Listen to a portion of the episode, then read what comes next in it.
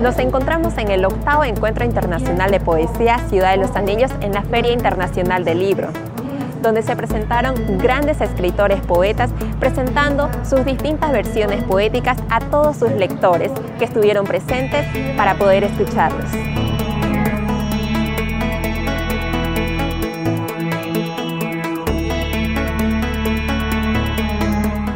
Presenté poemas de mi primer libro que estoy próximo a sacar en diciembre que titula El payaso bélico y un poco tiene que ver con todo este tema de eh, la dinámica del aspecto autoritario y sumiso de cada persona, esta lucha, estas cosas que he dejado guardadas mucho tiempo adentro, entonces la visión de este trabajo es sacar todo lo que reprimí, lo que guardé, básicamente eso, y un poco mostrar esta lucha interna las tumbadoras.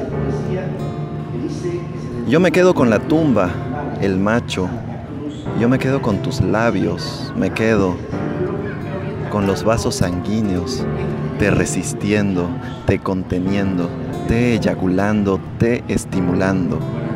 La ceniza en la que vuelas dispersa, abriendo las cortinas, subes las paredes, te impregnas en mi piel, en la ropa, en una parte de mi todo.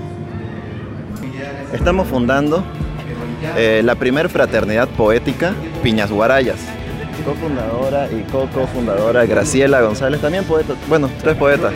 Es, poético, ¿no? La fraternidad. O sea, pero igual incluimos a otros artistas también, ¿no? O sea, los del teatro no se sientan, ¿no? Este, pueden venir, no hay problema. Bueno, mi nombre es Melissa, soy parte también de, del taller de poesía Llamarada Verde y es un gusto poder compartir la poesía acá con estos jóvenes poetas y bueno, con todo el público que ha venido a escucharnos. Nuevamente haga la invitación por favor para que puedan adquirir su libro.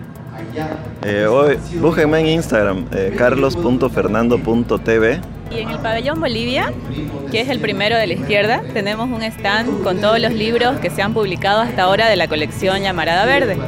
Tenemos eh, cinco libros de poesía, está también el libro de Graciela y próximamente vamos a tener el libro de Carlos Fernando y de los nuevos integrantes también. Entonces los invitamos a pasar por ahí.